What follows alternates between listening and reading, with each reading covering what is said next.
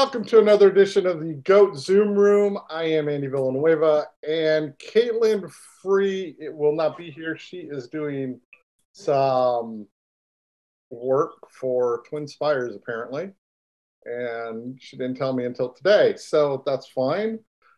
That's why we have two ladies from the X Factor Racing podcast. Uh, oh, hey, it's Nance and Carson Dennis on with us, who is Rogue Wolf 007. And we have a real special guest. I reached out to him the moment he broke, he won his first ever grade two stake race at Penn National the other day. And it is Tyler Conner. And first off, congratulations. Wow, what a summer winning the grade two Penn Mile Stakes. And what type of feeling was that? Yeah, thank you. Um, honestly, it didn't really hit me that hard, uh, just because it was kind of a busy night and I had to kind of stay focused on you know what was next. Um, and maybe because it was more of a shocker than anything, it, I was uh, I didn't get real emotional, um, which kind of surprised me a little bit. Um, but it was really cool. Um, obviously, everything worked out in my favor, and um, the horse handled the soft going really, really well. You've uh, you had a night that night, didn't you? Yeah, yeah, yeah. It was three one. races, finished second twice, third uh, once, a fourth.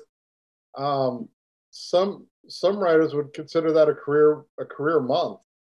Yeah, yeah, career night uh, month. Yeah, I mean, for me especially, um, not riding a lot of stake races and stuff, and um, you know, having the chance to ride five on a card and um, running one, two, three, and all of them um, was really cool. Um, and just a very positive night, really all all night long. So, you know, you kind of hit you kind of hit our radar, or well, you hit my radar last year because we were discussing some stuff on Twitter regarding riders and and all of that. But how did you get? What caught your bug? Uh, like you mean? What What do you mean? What got it? Like uh, in, like in what, racing what, in general? Like how how did you get started in it? I mean, when oh, start knowing that that's um what you wanted to do?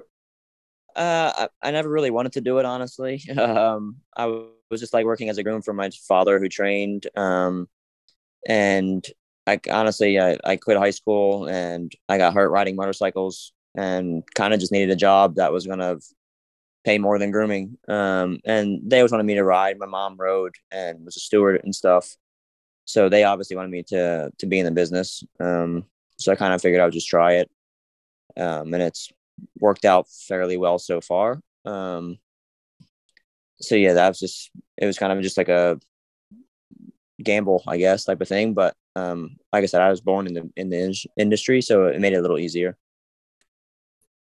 How how did you? How does how does that work out though? I mean, you know, you got um, mom who was a writer, so like for me, my sister, my sister used to ride back in the '90s, so I couldn't tell her anything when it came to riding. Right? It was just like, yeah. I would watch, I would watch race replays, and even if I saw something that I thought was okay, she would be like, uh, "You're wrong," and then right. how how does it go with your mom? Because I mean, your mom basically was a writer, so how much input does she have? Um, she didn't like she's always like kind of she had like very good hands and like everybody told me she was a good rider. I never got to watch just because she quit um like the year I was born. So um yeah, she just kind of told me how to do things or or whatever, but never was super hands on because um my parents were divorced at the time, so or they still are, but they were already divorced, so I didn't uh wasn't around her a whole lot when I first started riding. Um but always give me tips or you know tell me what to do here what to do not to do there. Um, and my dad actually taught me how to gallop really uh, he galloped for michael dickinson back in the day. Um, so he kind of taught me the ropes and everything.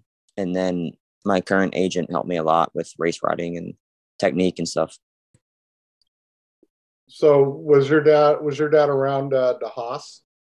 Yes, yeah. He, my dad trained on a farm for a long time, and he used to swim horses for Michael. Um, he would swim like Da Hoss and you know Tapit and all those kind of horses at the farm. He would bring him, you know, a couple times a week. Um, so yeah, he knew that horse well. And uh, you mentioned motorcycle riding.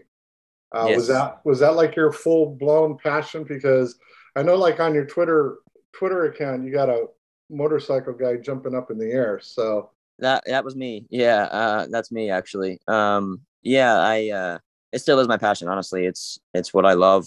Um, it kind of keeps life fun outside of work, uh, so I don't get too burnt out. Um, but yeah, I I grew up racing motorcycles my whole life. It's all I ever did. Um, for like eleven years or so until I got hurt a couple of times. Um, and I quit. You know, uh, for a few years while riding horses, but now I'm kind of back into it and like I said, keeping life fun and getting away from horses when I need to. and uh, do you just uh, do you do the do you just do the like the normal riding, or do you go out and you do like the dirt bike It's riding? uh motocross, yeah, dirt bikes and stuff. Um I ride street bikes and stuff too also. Um but yeah, it's um motocross I just race and you know ride, have fun. Um at the you know when I can when I have days off and things. Con- uh, uh, Conner, uh, Carson, Nancy. Yes. How are you? uh, I was one curious question I had.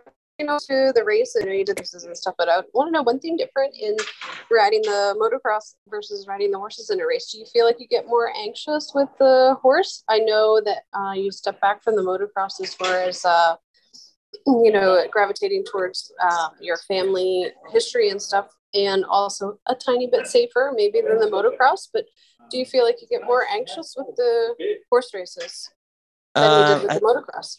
It depends on the horse race. Uh, the big races, obviously, you're gonna feel pressure and uh, you know things like that. But on a day to day basis, no, uh, I don't get very nervous on a horse typically. Um, uh, motocross racing, I get very nervous most of the time. Um, it's just kind of different. It's a little more intense on a motorcycle, so it's kind of uh, there's more variables. I feel like, so I think that's why, and the heart rate is a lot higher in general. Um, doing that. Um, so I think that's why. But on a horse, I'm typically pretty calm unless it's a, a wild one. But uh, or like I said, a big race get you get you going a little bit. But um, the horses are definitely, I think, more relaxing. Very nice. And I have to ask now: um, Is it Yamaha, Kawasaki, Honda? Uh, Or I ride a? K- a KTM, yeah, the Okay. European brand, yeah. Yeah, very nice.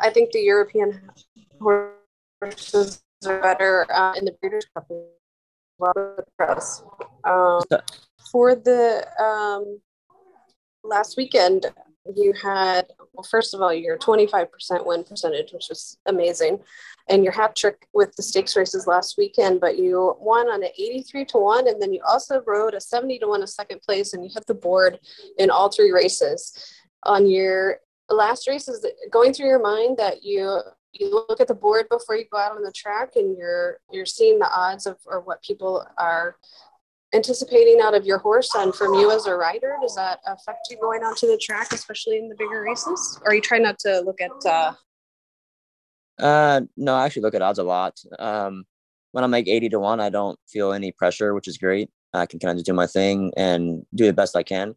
Um, when I'm like two to five, I, I don't typically like it unless I really like the horse. Um, so yeah, I mean, I always look at the odds and stuff. I didn't realize I was like 80 something to one or whatever in the race I ran second in, but uh, I probably should have been on paper. Um, but yeah, odds I mean, they they affect your mind a little bit. Um, I think, like I said, when you're a heavy favorite, you maybe second guess things a little more than when you're not. Um, so I, I kind of prefer riding long shots at, at those kind of things just because there is less pressure and I think maybe less expected of you.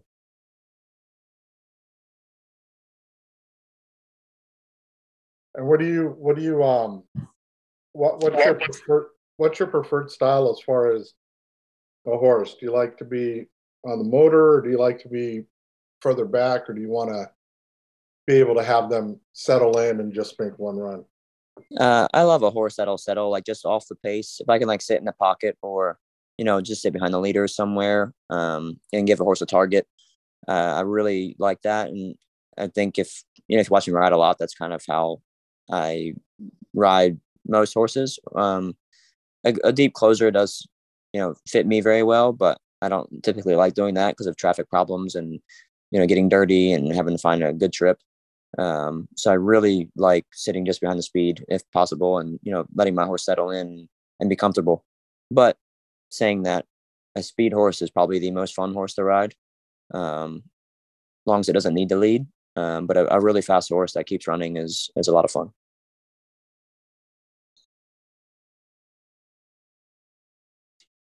Thoughts when you go in the gate. Sorry, what was that? Conner? I'm Yeah. Sorry. Not, I think, I thought Nancy was going to talk and then she disappeared. Uh, Yeah, it's kind of breaking up a little bit, maybe. Um, what do you, you kind of have really quiet hands. Uh, Yes. So you have really, really quiet hands.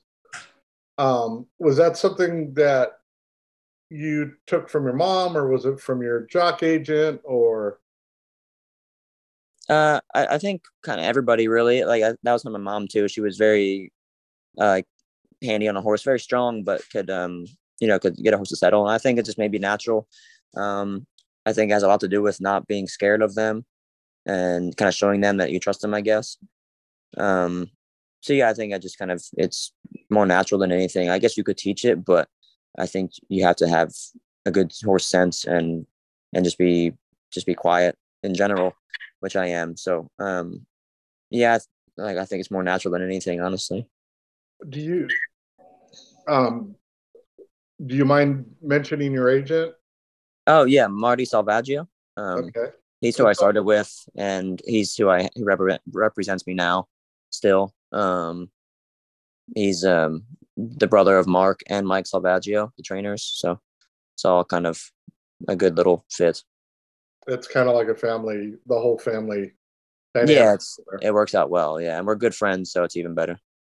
so did you did you start doing this when you were in in high school college were you Uh, no, I uh, I never sat on a horse. I was like twenty. Um, and it was like 2013. And in 2013, um, I actually dropped out of high school junior year and got my GED.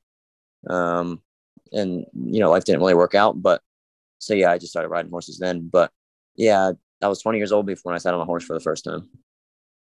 That's really incredible. That's amazing.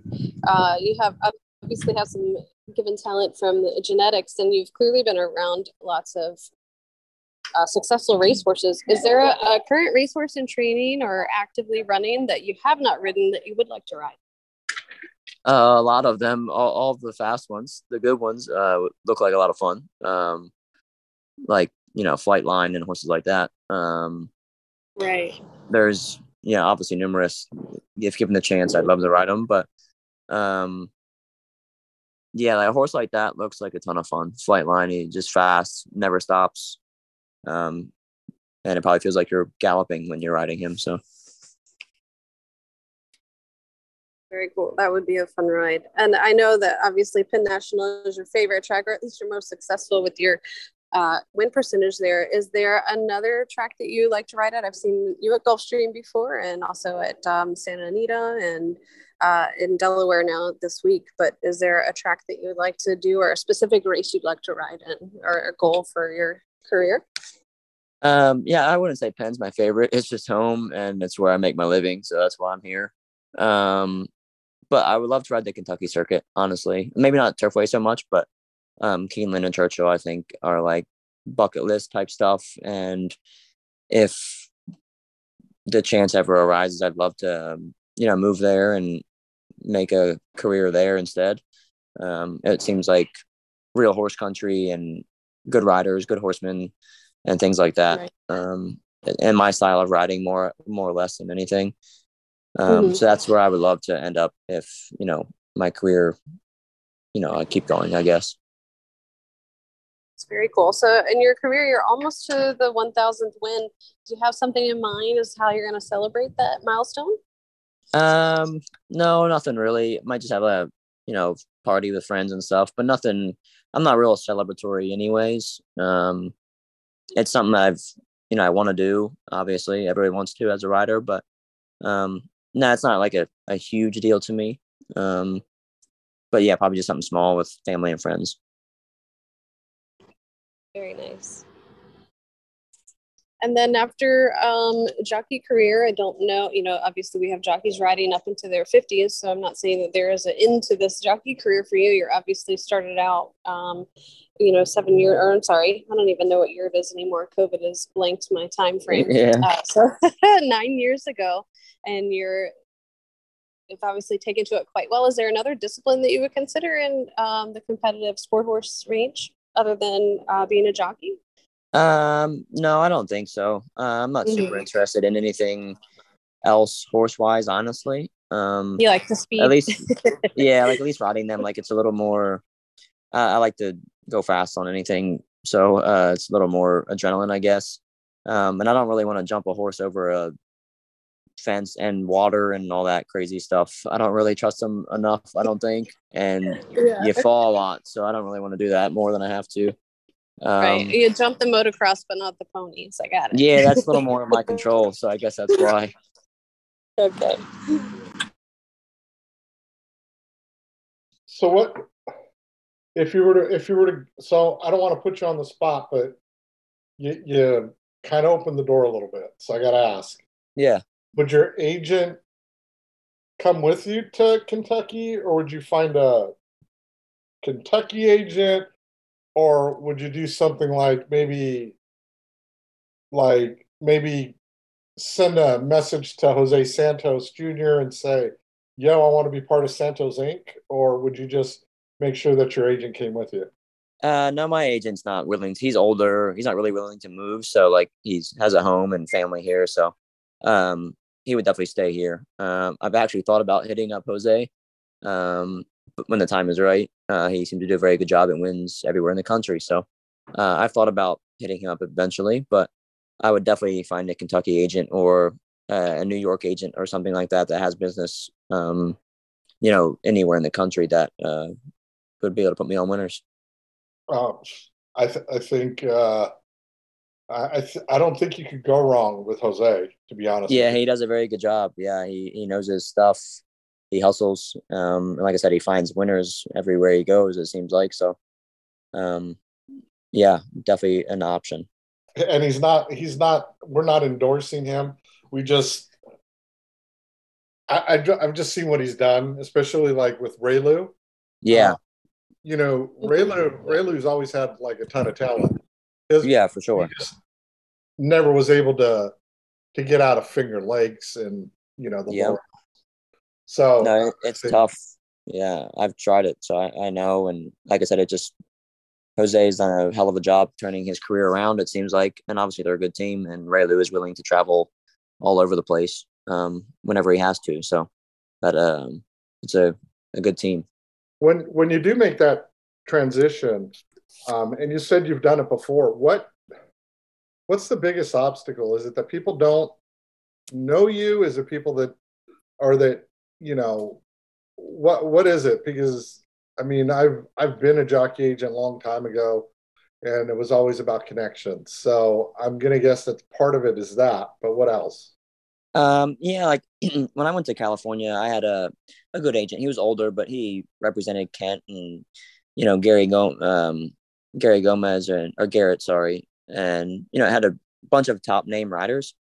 Um, so he's done well and he knew everybody and was good with everybody. But um, going from Penn National to Saint Anita, no matter how many races you win, they don't know who you are. So um, that was a big issue. They don't trust you. They don't know, you know, how good you are, and even they give you chances, and um, it doesn't always work out. So they kind of second guess you a lot. It seems like, um, and if you don't catch that break that you need, then um, you kind of never get going, which I think was my problem. Um, the first race I won in California was a grade three, and it didn't seem to help me whatsoever in the grand scheme of things. Um, so yeah, just catching the right breaks, I guess, really. Um, connections can mean a lot, but if you don't win when you need to, um, it gets real tough. I always I always found it frustrating. Um, one of the things one of the things that I remember when I was uh, working for Jude Feld was he had Veal Vin and she just won a graded stakes race, and uh, uh, his assistant said he had if he doesn't if he doesn't start getting clients now he'll always be with the same clients he won't Yep. he'll never branch out because right Right. now it's hot and i think a lot of it has to do the same way with the with the uh, jockeys as well Yeah, absolutely. You have to find the right people at the right time, and you know, you can't just be stuck in kind of your normal business. I guess you got to ride for everybody, and um, like I said, catch the the right breaks. Uh, I I won on a horse and got taken off. I, I won a graded stake on a horse and got taken off the next start. So um, it's all about owners, and the name you have is very tough to to change. I guess um, on a big circuit, especially. Um, they the owners want the name riders. They don't want some Yahoo from Penn National riding their horse in a big race if they don't know who he is. So uh, it makes it difficult um, building those connections and and getting trust, I guess, from people that don't really know you well. So going off of that, how do you feel that um, your latest win? You know, this is a really big deal, right? So how do you feel that that could pivot kind of your positioning on where you would want to go next? Um, I I mean, so far it's actually I've gotten a little bit of attention. Um, not a ton, but I'm actually flying to Gulfstream this weekend um, to ride for Saffie Joseph uh, all weekend. He wanted me to come down. He actually wants me to move down there, but uh, I don't. It's up in the air at the moment, but I don't think it's a possibility right now for my life. But I am going down this weekend to ride some stakes for him and stuff like that on Saturday and Sunday. So as of right now, it's helped, but um, I think being 80 to one and, and, you know, on a soft turf and circumstantial, it didn't really, I don't think it'll change a whole lot, but maybe people kind of realize that, um, us smaller riders can get it done too. And maybe it'll lead to more opportunities, um, in stake races and, you know, and other bigger tracks and things like that.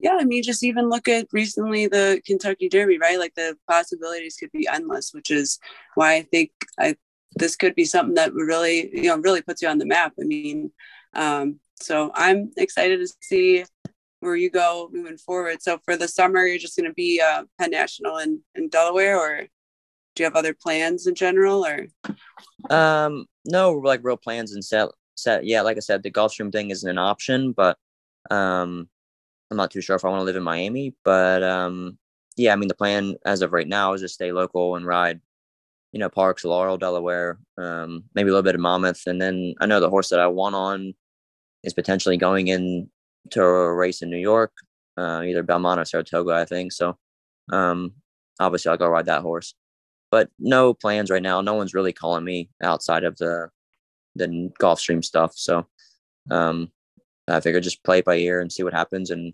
hopefully more opportunities arise um, with trainers that are um, you know looking for a change or just you know bigger name guys. Yeah, I I've always been so I, I'm the type of per and I think Carson is too in a lot of ways. I think we like for me personally, I'm very much a believer that the the lesser known riders that are winning at a big percentage, if you were to give them the same horse, if you were to give them a better stock of horse, because it's not to say that Penn National isn't a great place to race.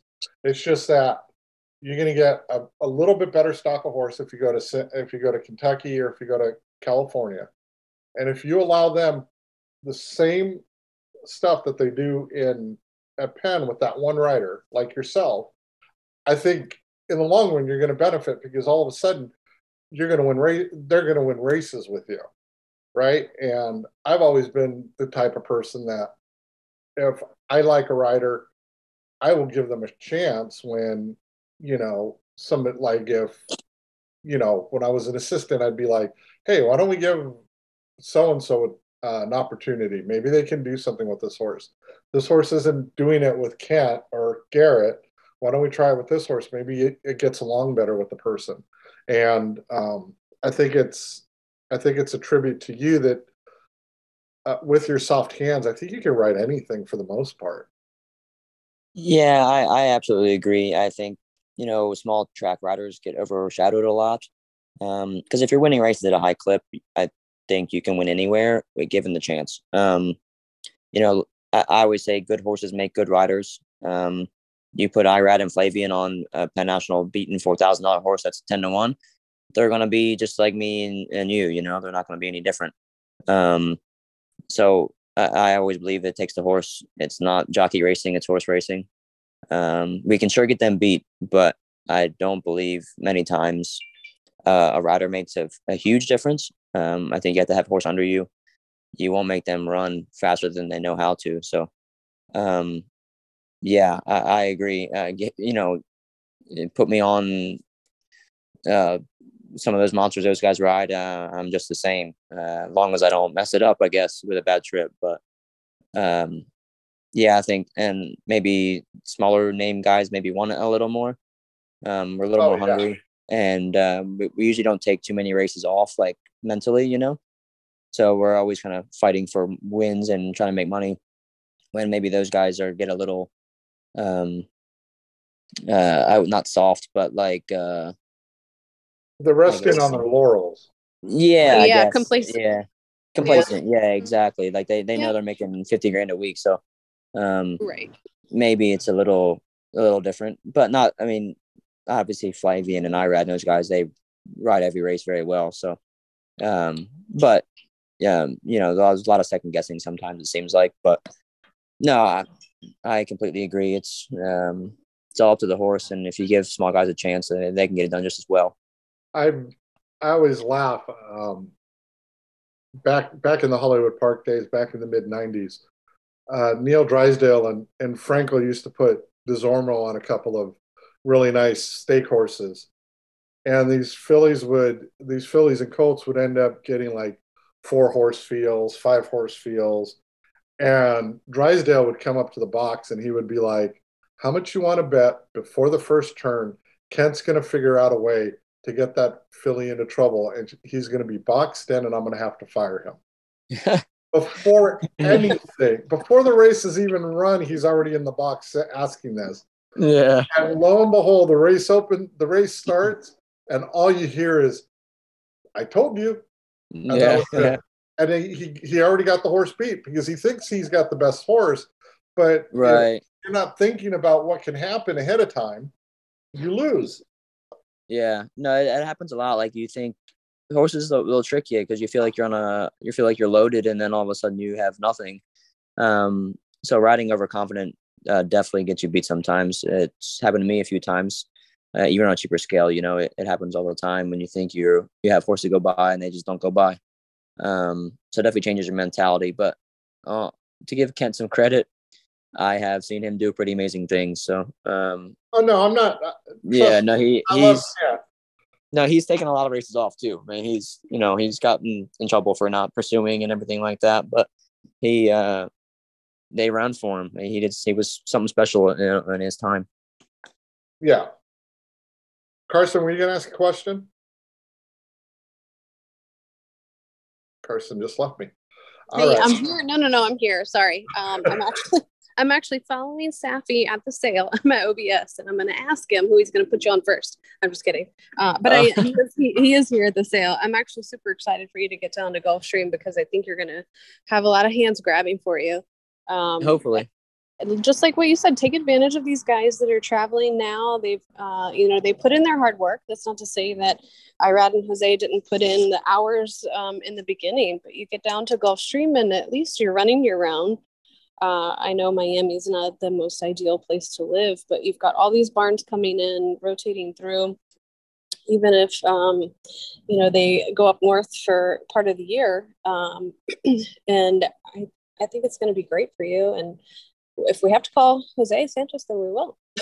yeah, yeah, right. No, I've had a couple agents call me already that that are close with Saffie. So, um, like I said, I don't I don't know what I'm gonna do yet. Um, but I'm just gonna go down there, field out, and you know, see how the weekend goes. Um, but it's nice to have a trainer that wants me to come ride instead of having to, you know, kind of force my way in there and ask him to give me a chance. He's actually asking for me. So um, that's always a great feeling. So uh, it's funny, Carson, right? It's like, yeah, if you want, if you want Jose, we got him on speed dial. yeah, right. Because, yeah. because the funny part is, is that when Jose was starting Santos Inc., and he only had Reylu Gutierrez and David Cabrera, and he was he had him at Sam Houston Race Park. Mhm. Yeah.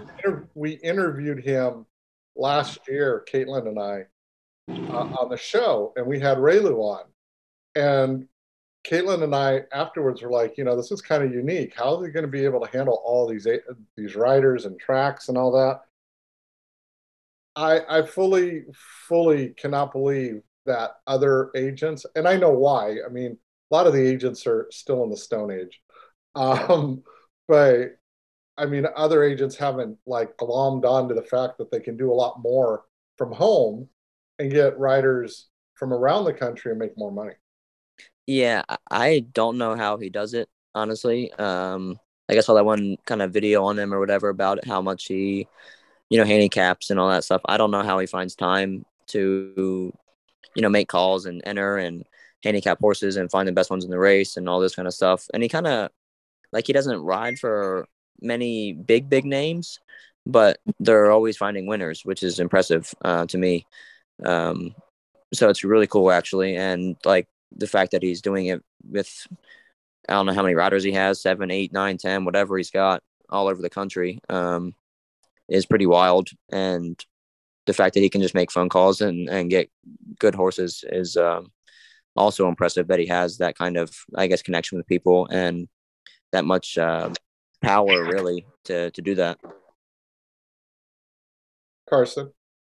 I think that he just has a great relationship with everybody in the barn. So it's not just, I know part of the formula is the owners are asking for a specific rider. When you get to the larger level or the, you know, the graded stakes level, et cetera, these owners are asking for riders by name and they can at that level. Um, but here he's put in the legwork. He's there on the backside. He's talking to the people in the barn and he's not just making a relationship with the trainer. He has a relationship with uh, the assistant trainer. He has a relationship with the people at the track on the grounds. He has a relationship with, like you said, he's handicapping these horses. So he knows that horse almost as well as the trainer. So I think that he matches his riders up very well that way.